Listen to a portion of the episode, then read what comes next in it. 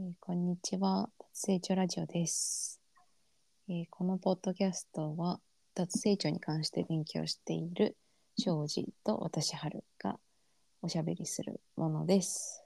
前回に引き続き、書籍の暮らしのアナキズムについて話していきます。今回の内容は5章と6章になります。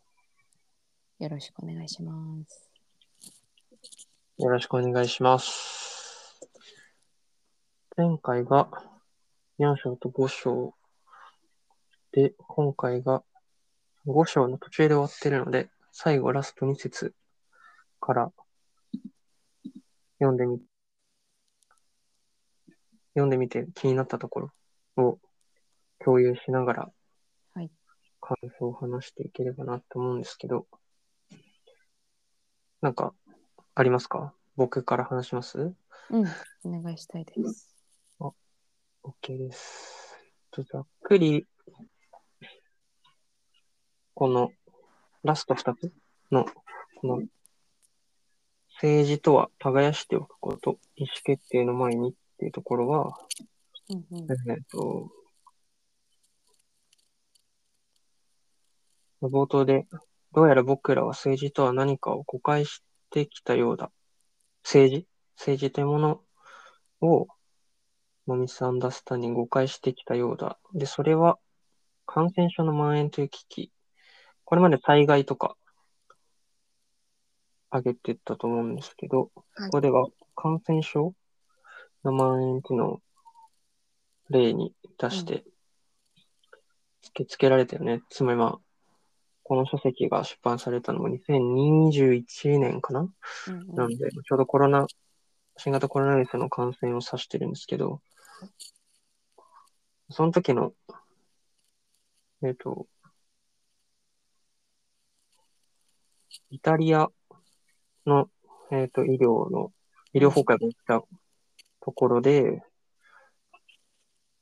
その稼げる医療、鍵括弧付きで稼げる医療の優先で、地域医療や家庭医といった公的医療、パブリックな医療を支える地域ネットワークっていうのがないがしろにされてしまったと書いてあって、ありますと。うん今ちょっと感想の前に内容のシェアタイムなんですけど。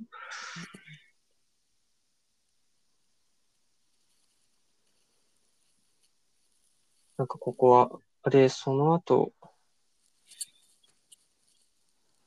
そう、まあそうですね。まあそこ、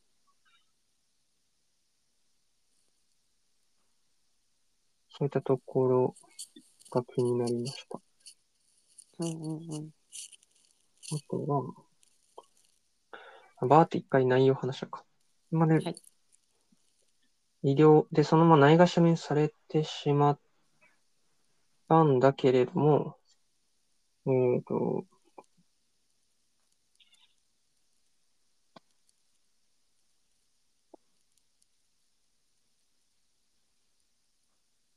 なんだ、どこだ？医療現場で、そのね、ロックダウンだと、その、この松島さんという方が、この研究かな？うん、現代思想なんだ。研究、政治とは何かっていう問いについて、えっ、と、論考出してる方を引っ張ってきてるんですけど、その文明か経済かみたいな。どの命を、どの命を優先すべきかといった二者択一の手前で何がなされたか、なされなかったのかが重要だっていうふうに言ってます。うんうん。で、まあ、こうなってしまったのも、その経済合理性っていう、その新自由主義うん。的な政策のもとに、保健医療サービスっていうのが民営化されて、医療資源っていうのが、人員とかが削減されてしまった結果、そういう究極、なんだよ、極限の状態今回のそのロックダウンが起きているような状態で、究極の選択、人民か経済かってのを強いる結果になってしまったっていうのが、まあ、あらわになってしまった課題で、で、そうした事態に事前にこう追い込まれないように準備するっていうのが、本来の政治の役割だっていうふうにここでは、えー言ってます。うんうんうんで、まあ、そのヒントっていうのが、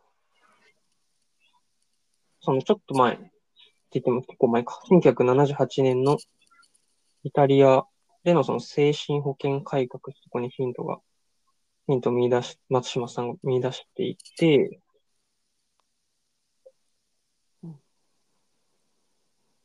ここね、ここ俺ちょっとね、わかんなかった。まあなんかそこからヒントを見出してますと。そこから見出される、まあ一応結論としては、いかにその一刻を争うこのコロナ禍になってから人面化経済化ってなる決断のより手前でいかに時間をかけて地域の中で相互的な人人間関係とか場、環境っていうのを築いておけるか。それこそがその多様性、多様な意見に耳を傾けたり、じっくりとそのお互いに交渉して妥協点を見出す民主性そのものだっていうふうに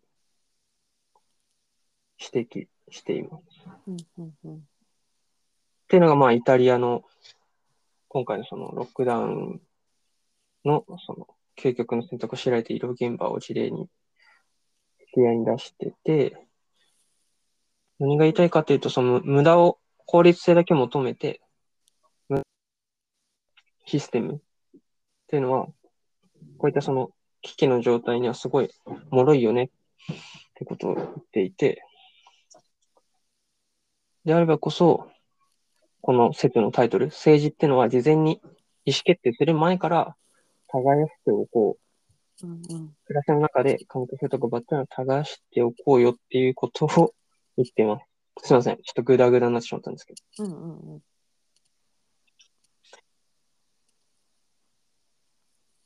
前話して、まあそうだよな、みたいな。今まあ、割と今までの、こう、事前に準備しておこうみたいなところを繰り返し繰り返しいろんな事例を出して、うん豊富な事例で紹介してくれてると思うんですけど、ピンポイントで僕がさっきちょっと詰まっちゃった、えっと、なんだっけ、わからなかった部分が、うん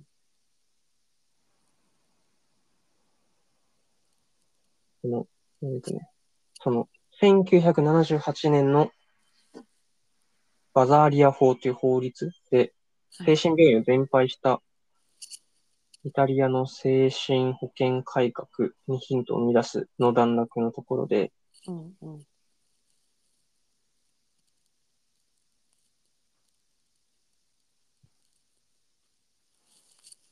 最後の、えっと、文章で、イタリアでは精神病院をなくし、精神保健センターを中心に、地域で利用者の支え、生活を支える仕組みに転換した。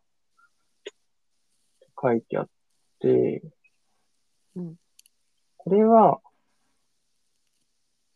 だから病院っていうその、なんていうの？えっと、環境ではなくて、うん。地域、地域に根ざした、地域の人たちで支えていく、地域保険っうんうん。ていうのを導入することによって、その常日いる頃から、地域の人たちの関係性とかを豊かにできるようになったよねってことを言ってるのかな。なんでその、うん今言ってなんかその手前の緊急性の論理から正当化されてきたみたいなのがあんまよくわかんなかった。うんうんうん緊急性の論理をどう抜け出すかという視点。いかがですか？うんえーっと、ここで言う緊急性っていうのは、何を指してるんだっけ、まず。それをちゃんと読み解く必要がある気がする。うん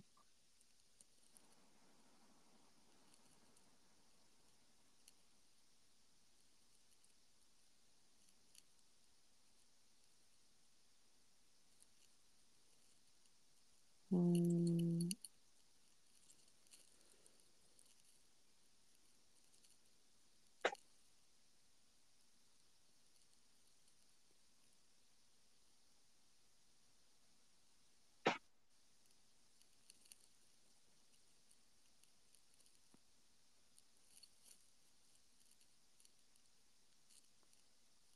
うんと。緊急性の論理。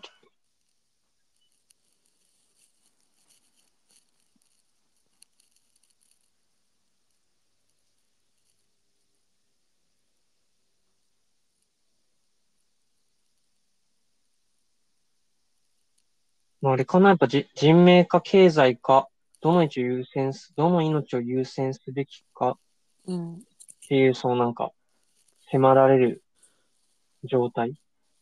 二者択一。っていうことを指してるのかな。うん。うん。うん。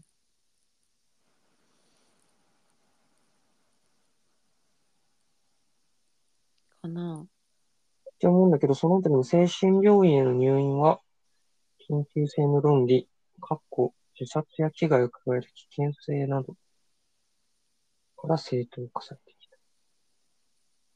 そうそこまでなんとなくわかるんだけど、そこから、うん。そこでイタリアでは精神病院なくしっていうのが、ん？なん？でなくしたんだ緊急性があったのに、あ、だから、うーん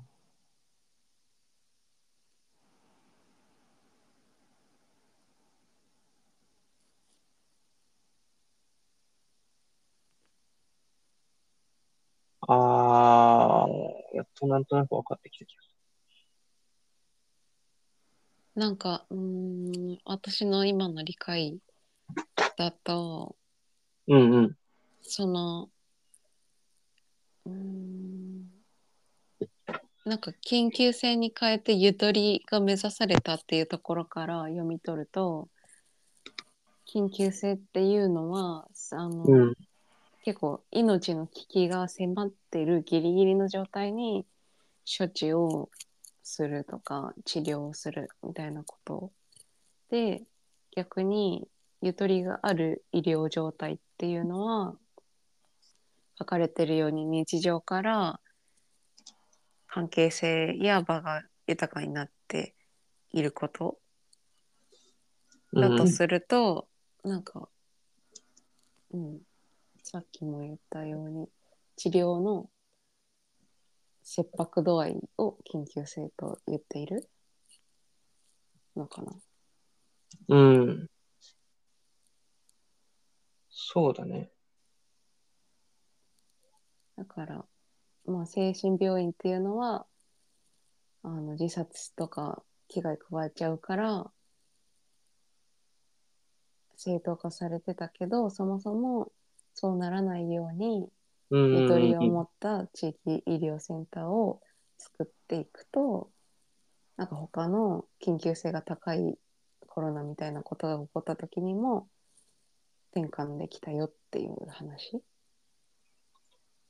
かな？まあ、もうそうだと思います。なんか、あの、著者にこう、突っ込み入れるというか、なんかダメ出しするわけじゃないけど、うんこの多分なんかそこでみたいなのが多分分かりにくかくて、多分僕はうん分かりにくくて、一文なんか、今のその、はるちゃんが言ってくれたような、正当化されてきた、だけど、みたいな。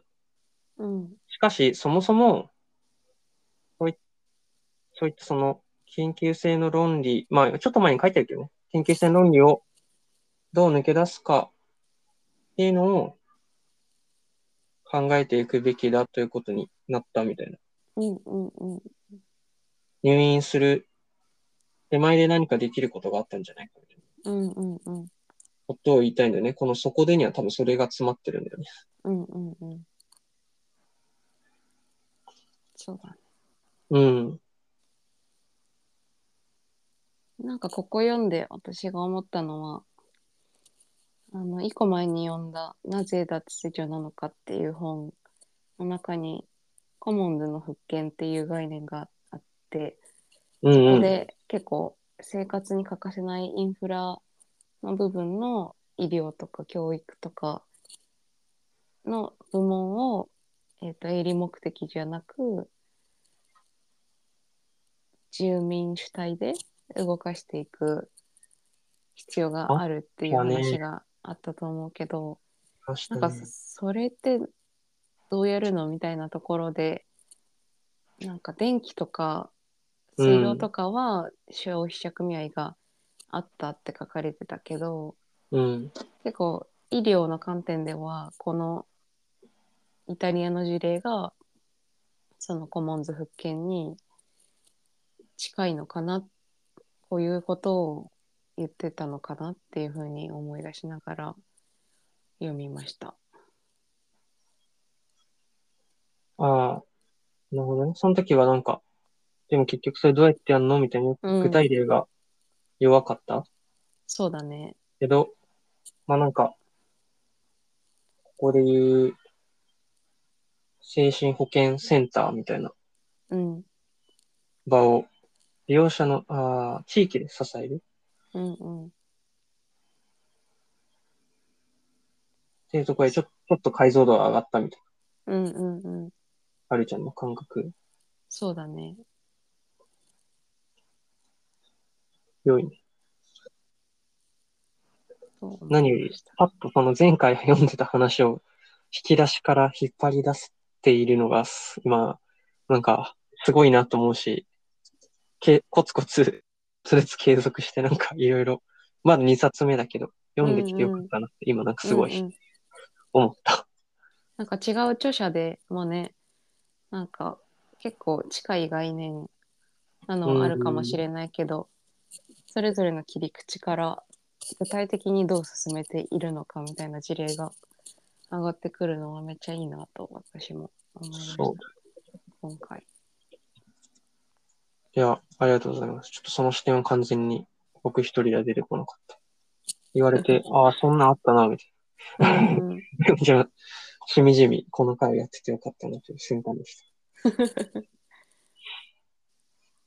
いや、そう。だから、コモンズの復権っていう言葉だと、割と、なんかよくわかんないけど、日常から関係性を耕しておくっていうのは結構どのジャンルにも言えることなんじゃないかなとかは思いながら。うーん。確かに。それ、特になんか医療とかでこういうふうに具体例が出ると、かなりなんか、あ、できそうな気がするというか、うーん。なんか可能性あるな、みたいな思いました。だし、まあなんか、探せばやっぱ、絶対あるんだろうね。うんうん、っていうう、ん。なかなかやっぱ、手間暇かかって、難しいから、こう、広まってないだけで、うん。日本にもあるんじゃないかな。わかんないけど、気にな、気になってきた。なんか、ちゃんとしあの説明できるわけじゃないけど、コミュニティナースっていう仕事があるらしくて。なんか言葉だけ聞くとすごいこういうあの日常から関係性を耕してナース的な仕事をしてるのかなって思って、ちょっと調べてみようと思いました。コミュニティナース。一旦ね、そういうキーワードがあるっていう紹介で、うんうん。宿題。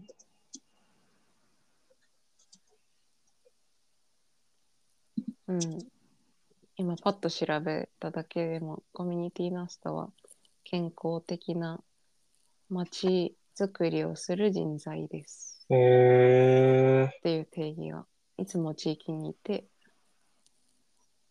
健康的ななね。一応やっぱりそのナースっていうのがもう後ろにつくぐらいだから、そのうん看護師さんとしての資格は必要なのかな。私のなんか知り合いがコミュニティナースとして島根の方だったかなに行ってた時期があって、でもその人は私の知ってる限りだとあの医療的なバックグラウンドはなくてあ、文。系の大学に行ってた認識だったから、なんか結構コミュニティ要素が強いのかもしれない。ああ、なるほどね。うんうんうん。それこそなんか、政治じゃないけど、医療もなんかこう、お医者さんとか看護師さんだけのものじゃなくて、みんなで考えようよみたいな、うんしてうん。た仕事なのかもね。ね。うんうんうん。確かに。で、なんか、ただでさえね、本当に看護師さんとか、すごいシフト制で大変みたいなイメージがあるから、うんちょっとでもハードル低くして、しかも地域の人も巻き込めるようなみたいな。めっちゃコミュニティになつ、今俺初めて聞いたキーワードだけど、うん。想像、想像ではいらっしゃるんだなって。うんうん。まあでもなんか言われてみれば確かに、あの、医療的な治療の判断は、あの、知識のあるし人しかできないけど、うんうん。異変を見つけるとか、なんか変化を感じて、それを自分たちで認識できるようになるみたいなところって、結構、なんか医療従事者じゃなくてもできるところで、そこからできるっていうのはめっちゃ大きいんだろうなと思いました。で、それができるね、ためには日常から話してる人がいたりとか、うーん。地域でコミュニティに所属できてるとか、そういうことだなっていう。なんかわかんないけど、すごい勇気をもらいました。なんか僕は、なんていうの？医療はまあ、ね、自分自身も絶対こうお世話になるからうん、知らないといけないなって気持ちはあるんだけど、うん、別の文脈で教育？はい。はなんか携わりたいなみたいな気持ちがうん、あで、だけど、今のところ修士2年になった現在も教職の課程は取ってないから、うん、いわゆる先生にはなれないうん、なとは思っていて、だけど、なんか、こう、現実問題、今先生だけではこう、なんか足りてない、うん、先生が足りない問題とかもある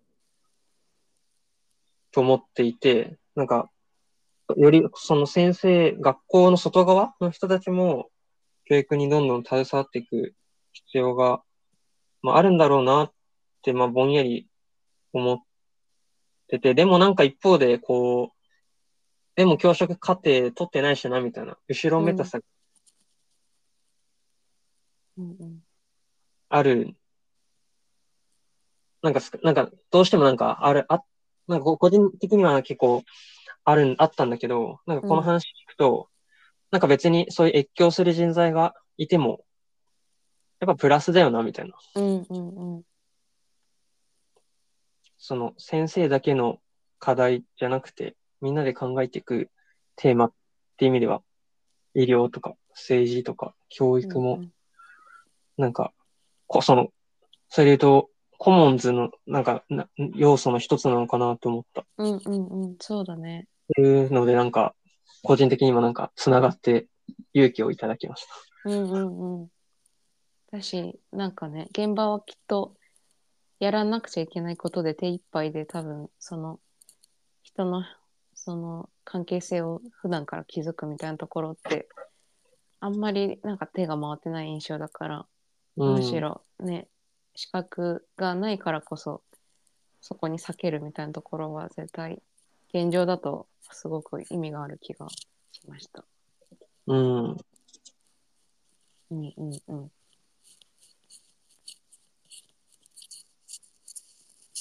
いいね。良いね。なんか、いやーうんどれだけリスナーがいるかわかんないけど、その、うん。うん我々の出会ったきっかけもそういうその教育の、なんだろう、学校に、の外側？うん学校を支援する一般社団法人でのアルバイト、インターン？みたいなうんところで出会ったりしてるから、なんか、そういう例を僕は出しました。うんうんうん。そうだね。うん。いや、めちゃ大事な。なんかそういう資格がないけど、必要性があるところをうまくなんか仕事にしていけると、結構いいんだろうなと思いつつ、そこって結構泥臭かったり、うん。やりづらかったり、マネタイズしづらかったりするから、うん。うん。なんかそこを補助されるような社会的な支援とか、ね、そもそもなんか前のなぜ脱成長のなのかの本で言うと、ベーシックインカムとかがあったらそういうことやりやすかったりするんだろうなっていうのは、本当思いますね。確かに。確かに。うん。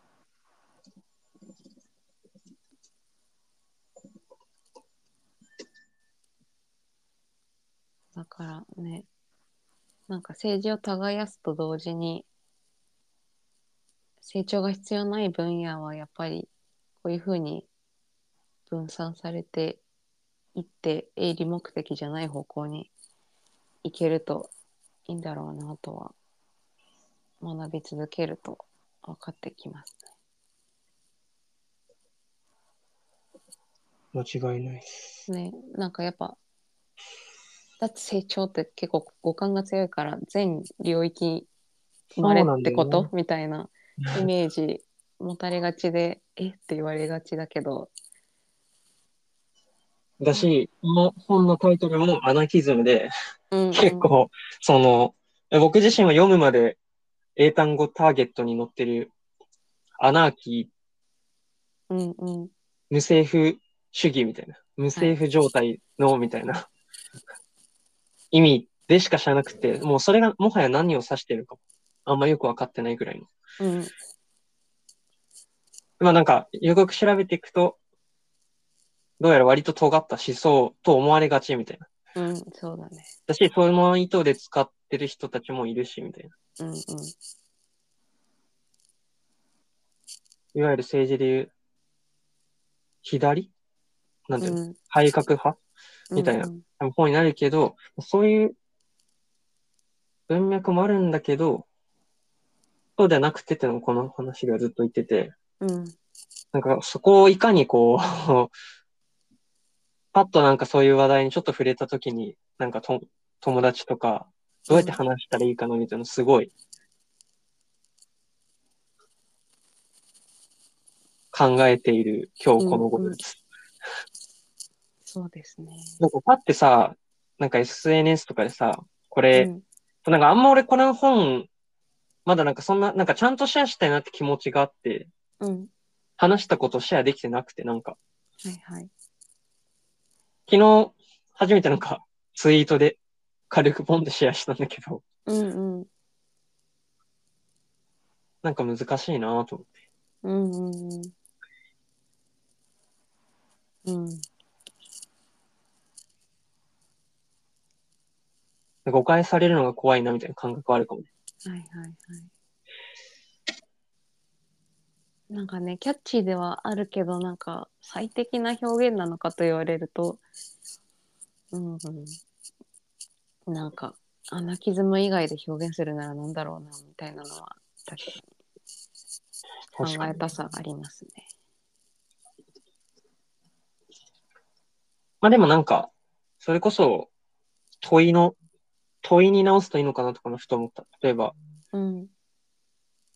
うーん、違うかな。その、例えばなんか、どうやったら、あーちょっと違うか。どうやったら政治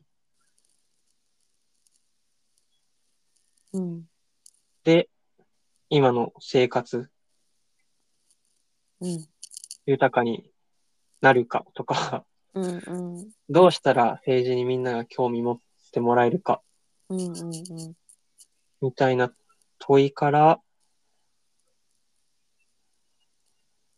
実は政治って、なんかニュースとか新聞とか見てると、なんか政治家がやるものって感覚あるけど、実はそうじゃなくて、みたいな話ができたらいいのかな。うんうんうん。なんか政治とはとか、そこからもう始まるんだろうね。最初話聞いてくれる人とかはね、多分。うんうん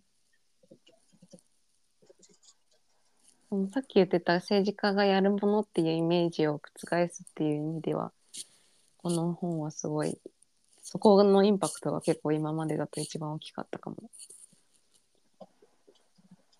確かにね。うん、現状なんかどうして私たち世代とかまあ日本全体としてそんなに政治に熱心ではないかって言われるとそういう構造になってたんだよっていうのが分かるとああそらそうだわみたいなすごい思えたし。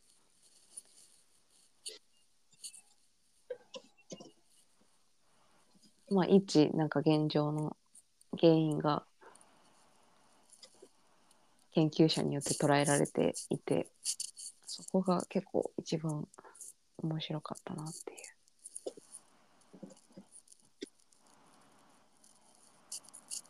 はい、まだうん。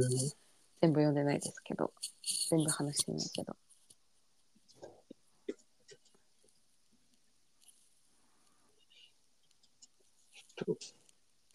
話しながらメモっております。はい。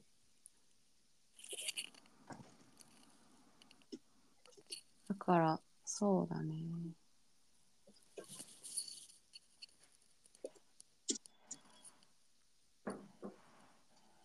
うん。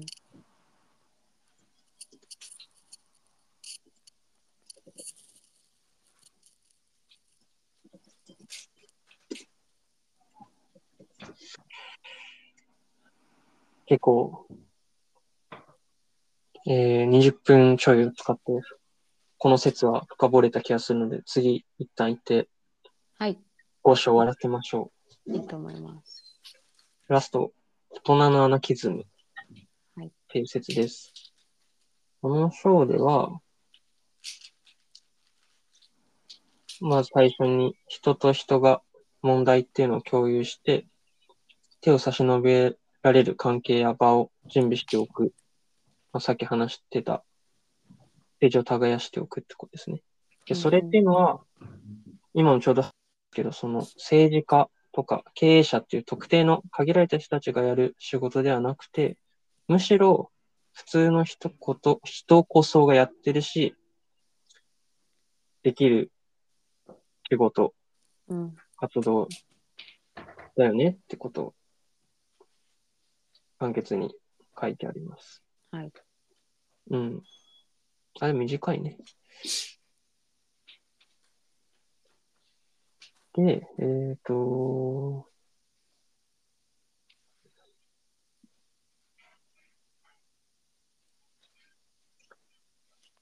まあそうだね。それをずっと書いてる。うんうん。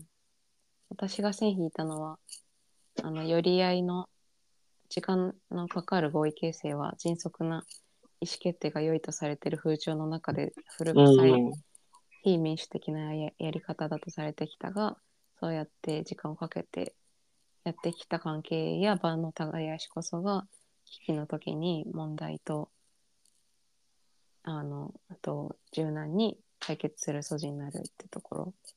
うん。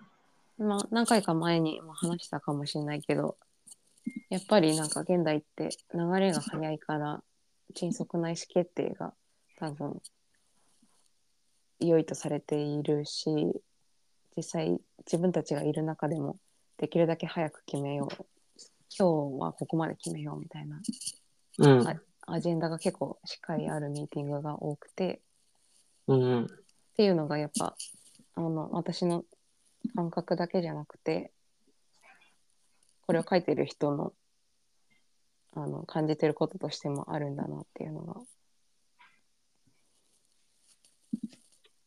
ここの線引いて思ったことです。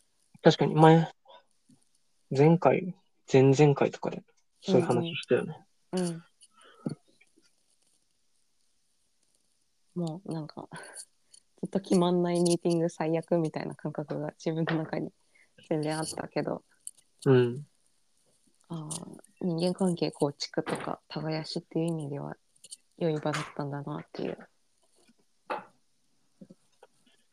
そうね。まあ、そのね良さが感じられる場面があればいいんだけど確かなかなか感じづらさもあるなっていうのはまだ思っていてに。うん。うんどうしたら感じられるのかわからないけどそういう観点もありつつこれから関係性深められるのは、まあ、やっぱいいねっていう。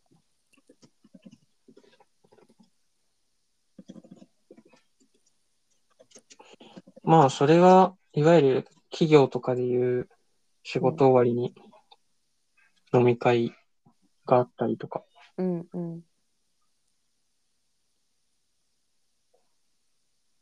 関係や場の耕しにつながってはいるんだろうね、多分。うんうんうん。っていうところがすぐになんかパフォーマンスに反映されないからやっぱ現代の流れの中ではないがしろにされがちというか。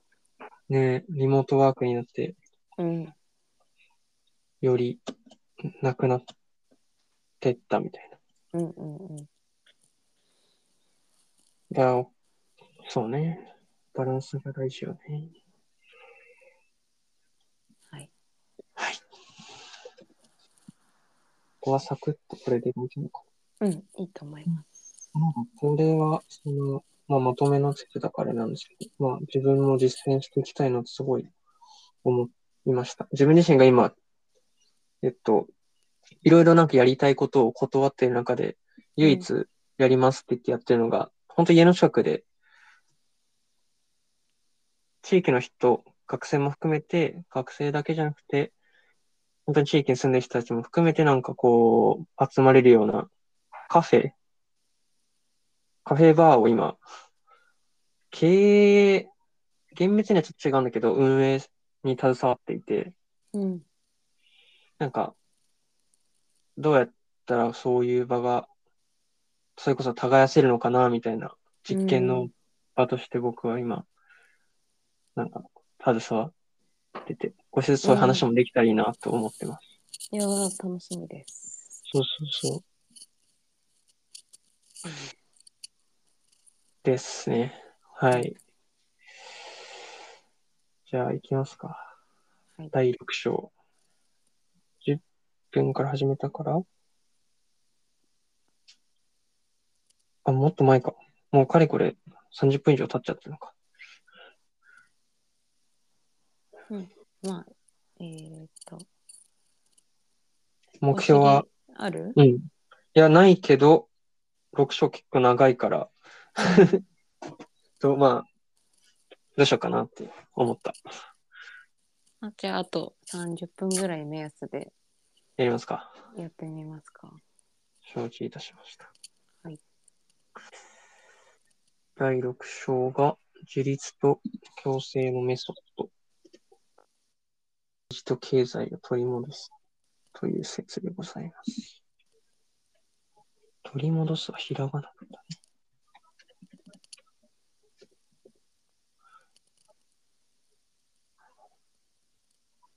冒頭では、こんな時代、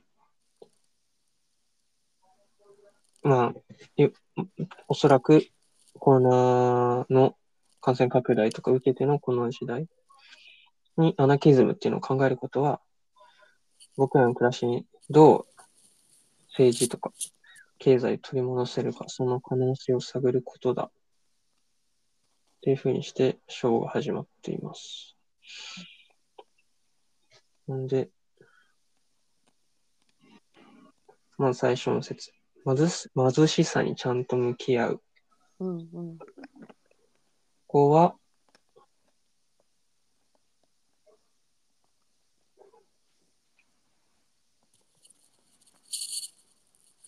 まあ、結論から伝え、筆者が伝えたいこととしては、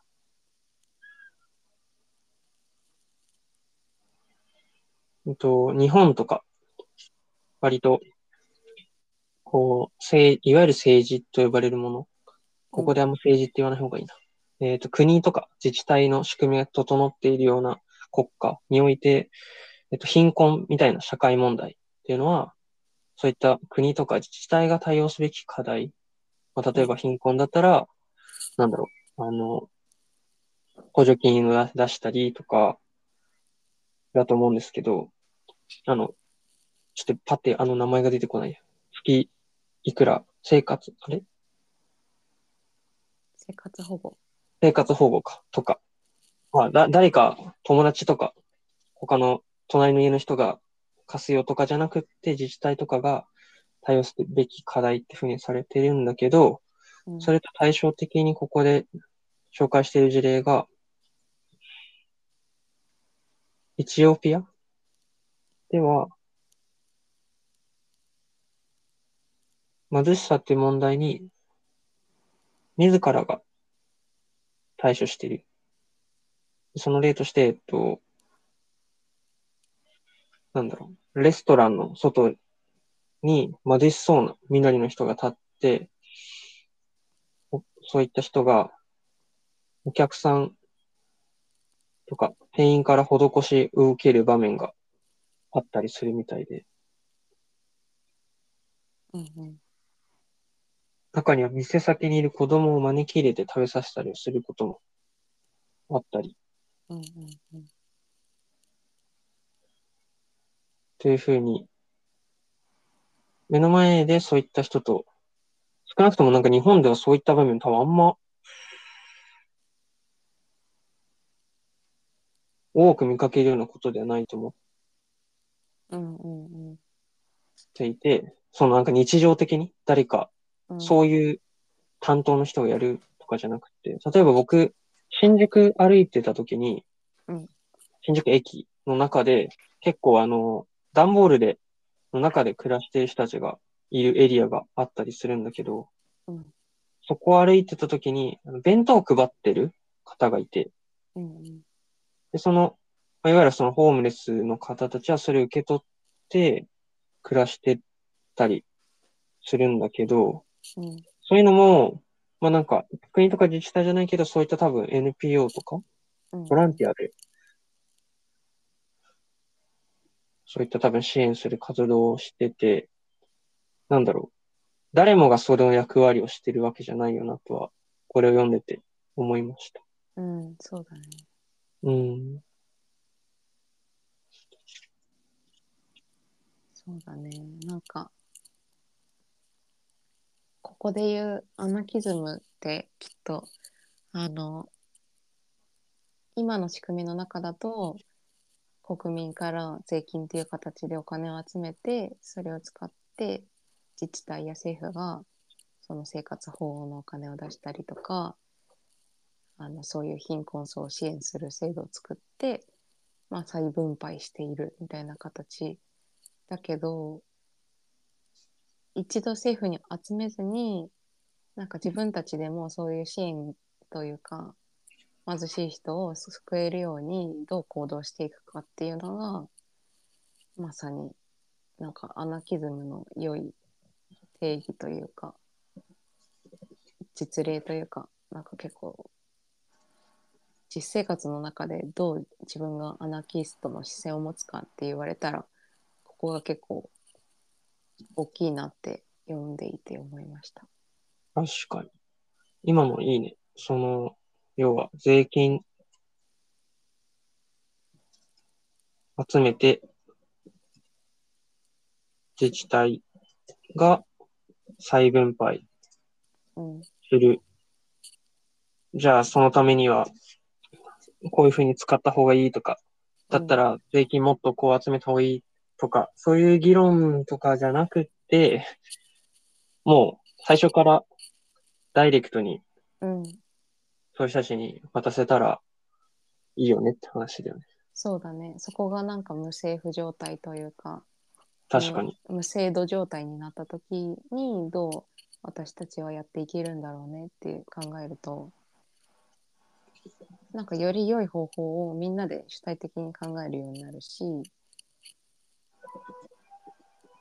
なんかもしかしたら途中で何かしらの搾取があった時にそこにも気づけるかもしれないしうん。と思ったりしたので結構身近なアナキズムの実例だなってすごい思いました。か。とかといってなんか税金を払うのをやめて自分でホームレスに毎食ご飯買うとかそういう話でもないけどうん。なんかみんなでどういうふうに自分たちで仕組みを作ってやっていけるんだろうねって考えることなんだろうなと思います。確かにっていう観点で多分あの経済的なリソースを使わずにできるのがさっき言ってた場を耕すとか。うん。コミュニティを持つみたいなところなんだろうなっていうふうに思うので確かに。かねドラスティックな結構経済的なアプローチっていうよりかは、うん。まあ、この人の研究領域も結構影響があると思うけどコミュニティ観点だとかなりできることはありそうな気持ちになっていいですねと思います。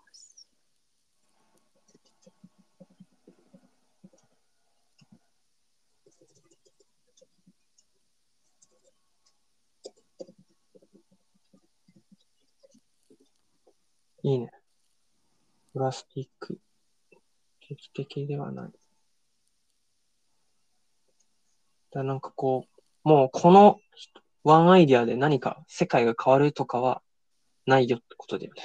そうだね。なんか、まあ、一個前の本でも、なぜなぜ脱成長なのかの本でも、割と地道に草の根が大事みたいなこと書かれてたけど、この暮らしのアナキズムの中でも、何かなんか大きい良い政策を作るっていうよりかは、そういうみんなの意識の中でどう変えていくかみたいなところが、やっぱ大事で、かつこの本だと具体的に例えば次ホームレスの人を見たらどうするか考えるみたいなうん。ちょっとした視点が持てるし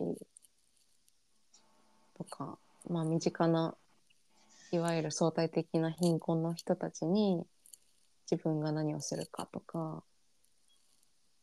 まあお金面で困っている人だけじゃなくてもいろんな悩みを持っている人が周りにいるけどそこに気づけるような場の耕しができるかみたいなところが多分私の身の回りだとできそうなことなのかなと考えました。良いっすね。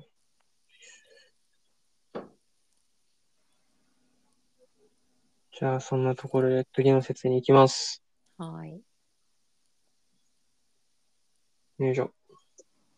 次が、些細な日常のコミュニケーションに政治と経済があるんですけど、こ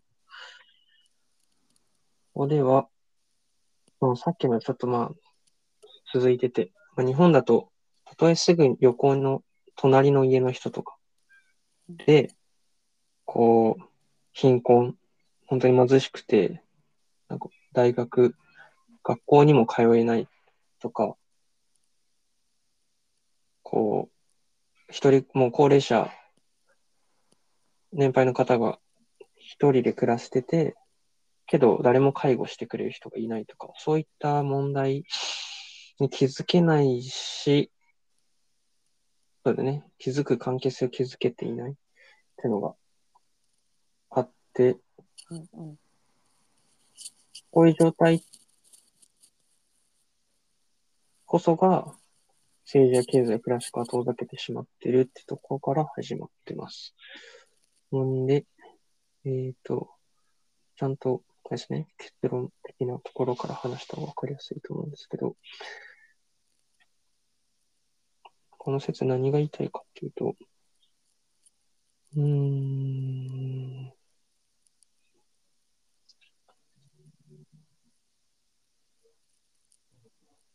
難しいね。例が、例もいっぱいあって。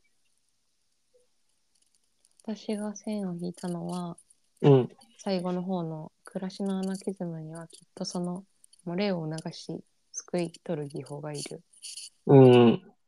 日本でよく耳にする他人に迷惑をかけてはいけないという言葉、エチオピアの人々の振る舞いを見てると、その言葉がいかに漏れを否定し、抑圧してきたのがわかる。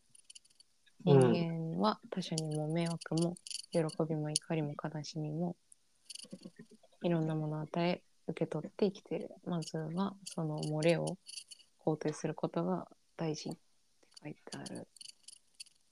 まあ、迷惑をかけることが悪ではないみたいなことを書いてるね。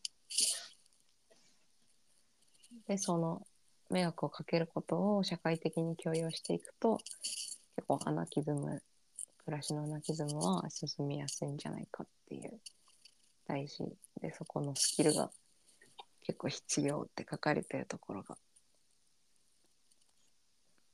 まさに、僕もそこ線引いてました。うんうん。だけど、今そう、そこ話そうとしたけど、なんか、それだけで伝わりにくいかなと思って悩んでしまった。うんうんうん。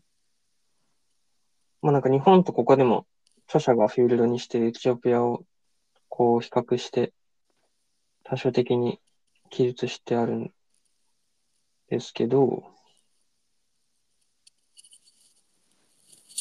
こう、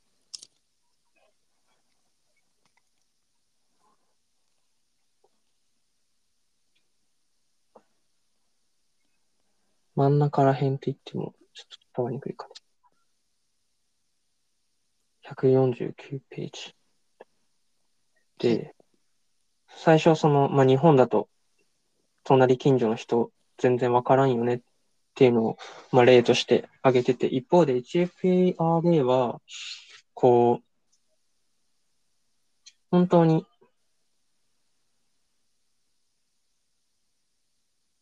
なんだろうな。日常の、こう、生活？例をちゃんと話した方がいいね。えーと、えーと、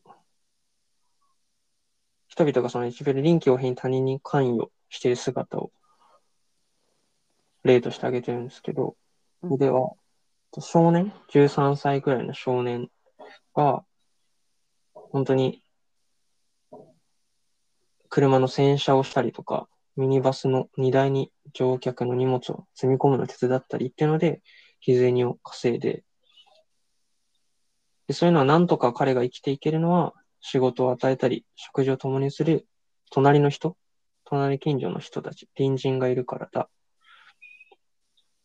うんみんなが、周りの人たちが、彼少年が問題を抱えてる。っていうのを知ってて、代わる代わる。手を差し伸べて。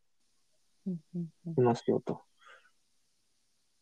で、そういったその目を見て挨拶交わすような、ここでは人が人としてって表現してるんですけど、対面する状況っていうのは、本当数百の他人の問題っていうのが単なる他人事では済ませられなくなる、なるよね。で、そういった、そこで感じる、生じる感情っていうものが、周りの隣人への何らかの行為と導く。嫌悪感や後ろめたさも含めて、常に感情的な交わりの回路っていうのが、そういう隣近所の人たちと維持されてるっていうのが、共に困難に対処するきっかけになるよね。うんうんで、また、これをちょっとまた抽象的というか一般化したときに、さっき、はよちゃんが言ってた、こう、日本だと、他人に迷惑かけちゃいけない。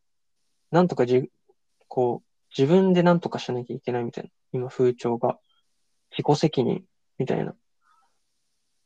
できなかったらその人が悪いみたいな、なんかあれ、雰囲気があるから、あったりして、こう、なんだろうな。自分でその、周りに助けを、こう、こいたりみたいなのがないと思うんだけど、もっと、そういうのを積極的に、とまで強くは書いてないか。うんうんまあ、ここの表現借りると、まあ、人間っていうのは他人に迷惑も喜びも悲しみも怒りもいろんなものを与え受け取って生きている。それもまず肯定することが漏れる社会への一歩だっていうふうに書いてうんうんうんあて、比較してますね。うんうんうん。いやこれは、なんというか、本当にそう思うし、僕自身はもう、なんか、こう、逆に人に迷惑かけなければ何してもいいと思って生きてたから、うん。あなんか、人に迷惑かかけていいんだ、いいんだというか、でも迷惑かかけ方がわからないって感覚がすごいあるかな。っうんうんうんうんて思ったのが一つと、まあ、やっぱり、なんていうんだろうな。すごい今、みんな、多分学生とかも下宿するってなったら、日本だとシェアハウスじゃなくてほとんど一人一人ワンルーム借りて住んでたりとか、うんまあ、その、その延長線上で社会人になってもなると、よりそれがみんな一人で暮らしてみたいな、増えてて、アパートとかマンション、隣に住んでる人誰かあんまよくわかんないみたいうんなのは、まあ、快適だし、快適だよな、みたいな。自由。誰にも邪魔されない。うんだそれが、ちょうどここにも書いてあって、線引いてあるんですけど、僕。他人から干渉されることも、人間関係に煩わされることもなく、好好きな時間に好きなことをして暮らせる自由ってのを、まさになんか手にしてる人が、それを求めてる人がやっぱ多いんじゃないかなって思うから、うん難しいなーって思う一方で、多分、どうだろうな。わかんない。はるちゃんわかんないけど、少なくとも僕自身はまあ多分、今、まあシェアハウスしてるんですけど、そういう状態にあると思ってて、でもこれが、ね、両親が急病倒れてとかになったら、まあ多分話変わってきたりするし、うんうんなんか、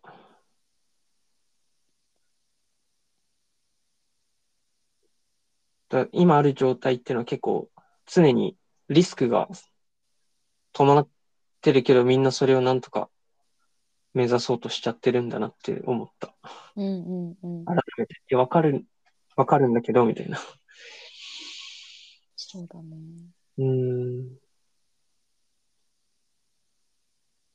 なんかどうしねなんかどっからどうしたらいいんだろうな、みたいな。うんうんうん単純、なんか、は、わかんない。例えばシェアハウスも、やっぱ人によってはというか、なんなら多分マジョリティは、ちょっと無理かなみたいな。知らん人と比べるみたいな。うん肌感で割と周りはそういう人が多いと思ってて。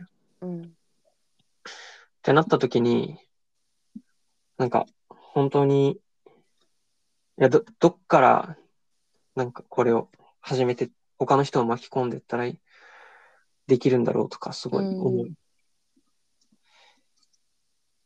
そうだね隣近所の人が、うんうんうんと感情的な交わりの回路が維持される。うんうんうんそうだねうん。多分なんか私は一人暮らしした期間があの去年の2ヶ月とかなんですけどうん。その後まあまた実家に戻ったりとかシェアハウスに戻ったりとかうん。したので、まあ、一応一人暮らしもやってみて、うん。であとシェアハウスで隣近所というか、まあ、一緒の隣の部屋の人たちと住んでたみたいな暮らしをしてしたんですけど、まあ、最初が一人暮らしじゃないからっていうのもあるのかもしれないけどその血の通ったというか感情の交わりの回路が維持されてる状態がない状態が、もうなんか逆にストレスすぎてなんかおー。うん。だ誰にも頼れないというか迷惑をかける人がいなくてうん。困るみたいな状態が一人暮らし期間の中にあったなと今聞きながら思ってあてうん。そうだねなんかもう隣の人といろいろ通わせながら暮らすと自分がなんかできないことを手放せたりとかうん。なんか一人ではできない楽しいことができたりとかなんかそういう良いところが見えるとそういうなんだろうね。迷惑をかけてもいいんだって思えるとかなんか隣の近所の人は面倒くさいだけじゃないんだと思えるのかなとは思いつつまあ多分そもそもなんか誰かと住むっていうことは誰かと住むとか隣近所の人と仲良くするっていうのはなんかお互いに存在しているだけで迷惑っていう 前提から入ると思っててうん。でその迷惑を理解した上でコミュニケそれこそなんか場を耕してお互いが心地よくいられるためになんか同意が取れるかみたいなところだと思ってて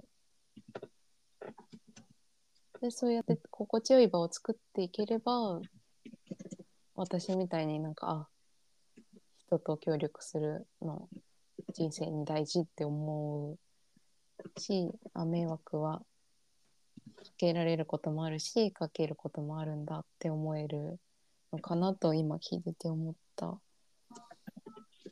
うん。そのハードルよな。ねえそうだね。だしなんか私がいるそのシェアハウスは割と同世代も多いし同世代というか極端に年が離れてる人がいるわけでもないし結構共通の興味関心があったりとかなんか共同する上で割とそんなにあの根本から違うみたいなことがないっていうのもあるんだろうなと思いつつ。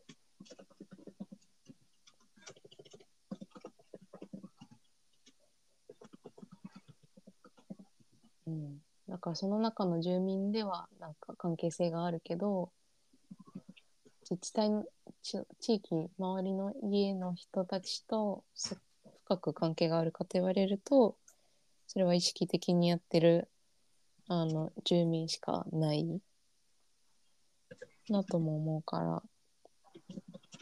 うん。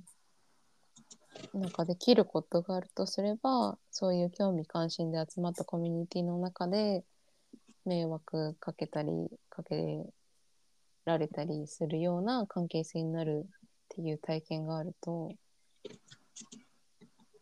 生きやすいし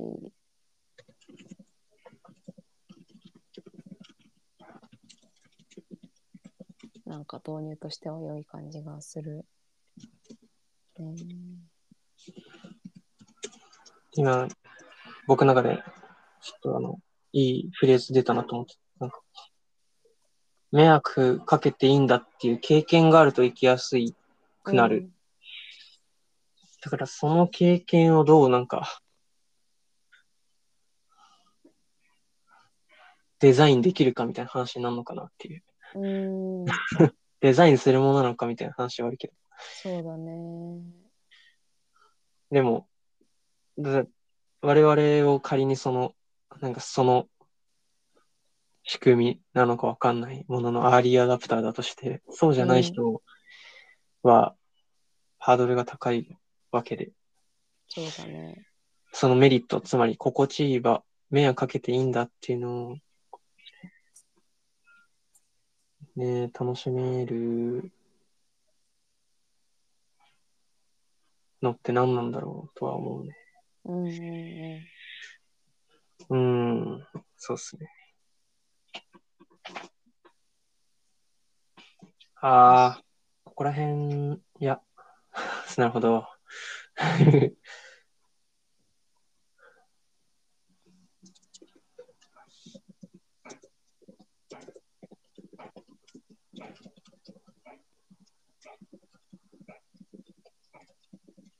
うん、なんかね、さっきのあの両親を亡くしたエチオピアの少年の話で言うと、うん、なんかこれって多分日本で言うと足長育英会とかがやってることじゃない？そうだね。おそらく。うん。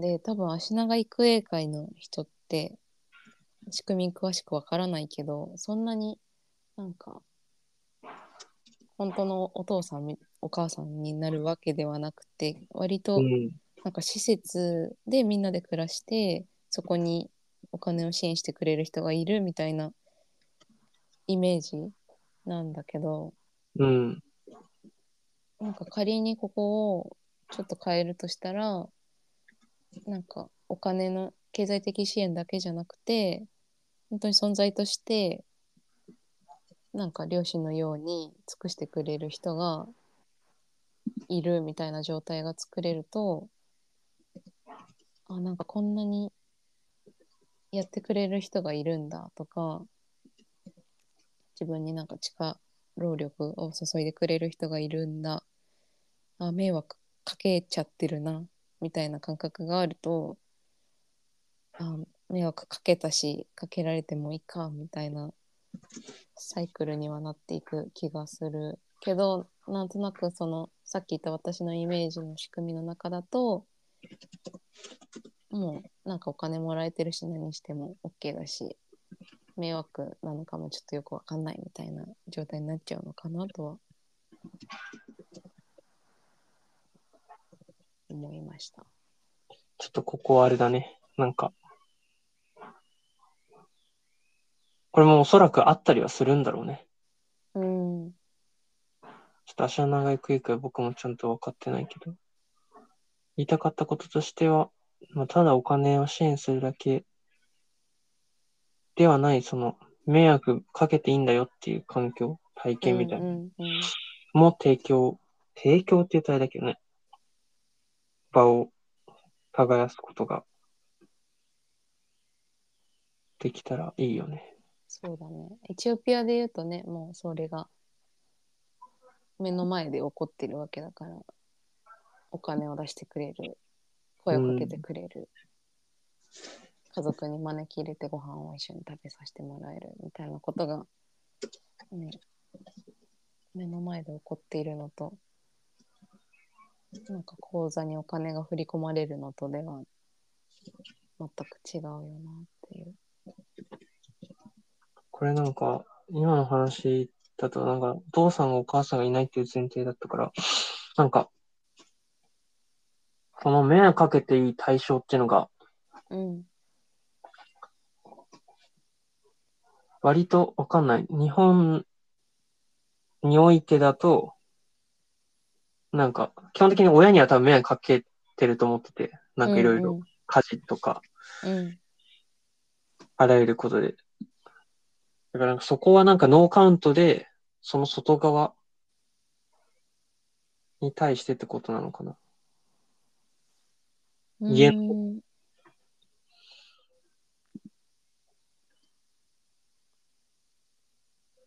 そうだね。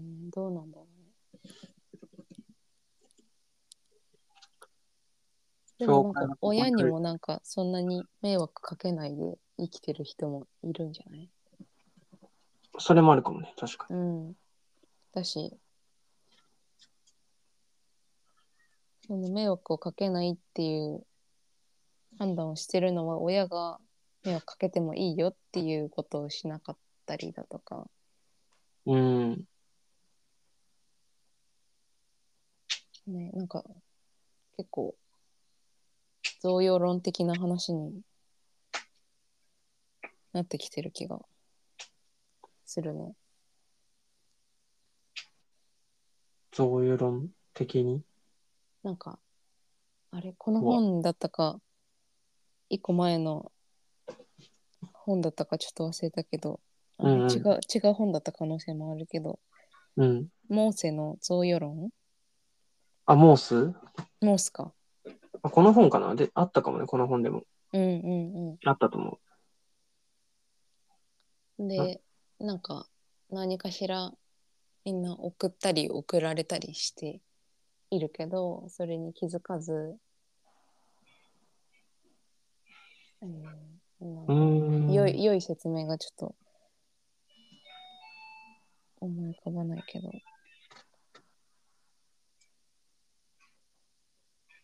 あ。ちょっとごめんなさい。あの、荷物が届いてしまいました。いってらっしゃい。行ってきます。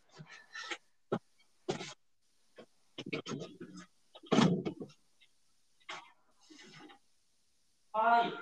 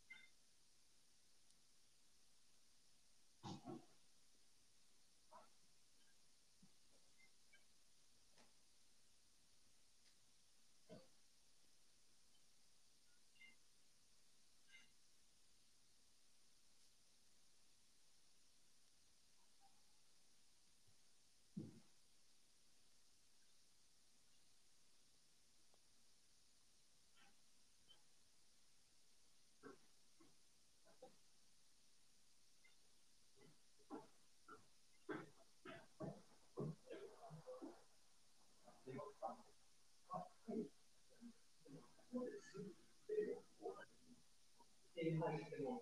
の、いです。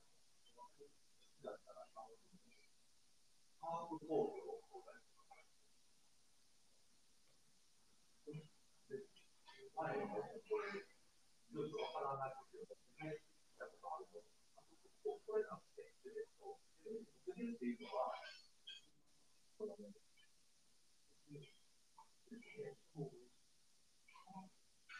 い、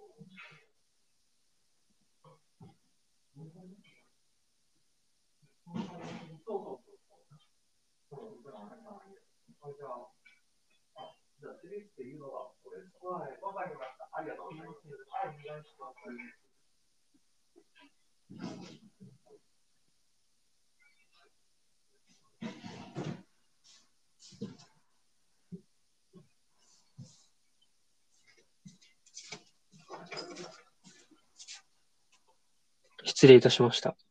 帰りなさい。じゃあ15分のところから。そして締めましょう。はい。全然終わらん。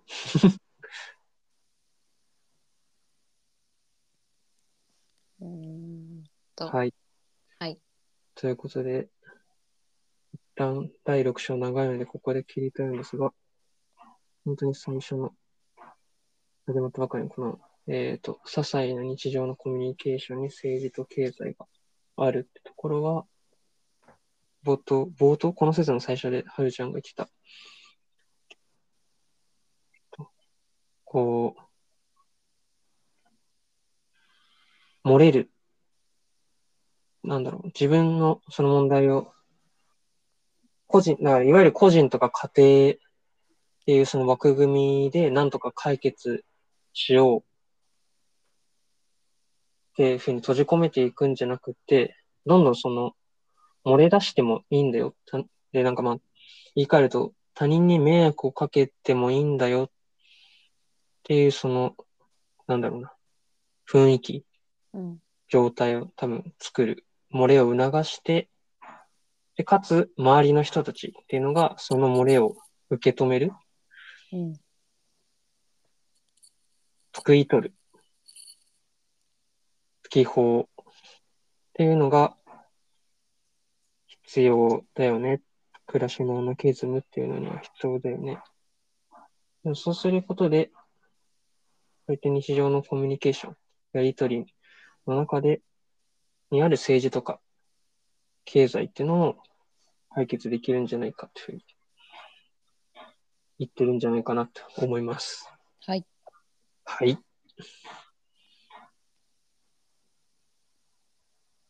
じゃあそんなところで。はい。はい。次回も引き続き6章を。よろしくお願いします。はい。ではでは、ではでは。また次回。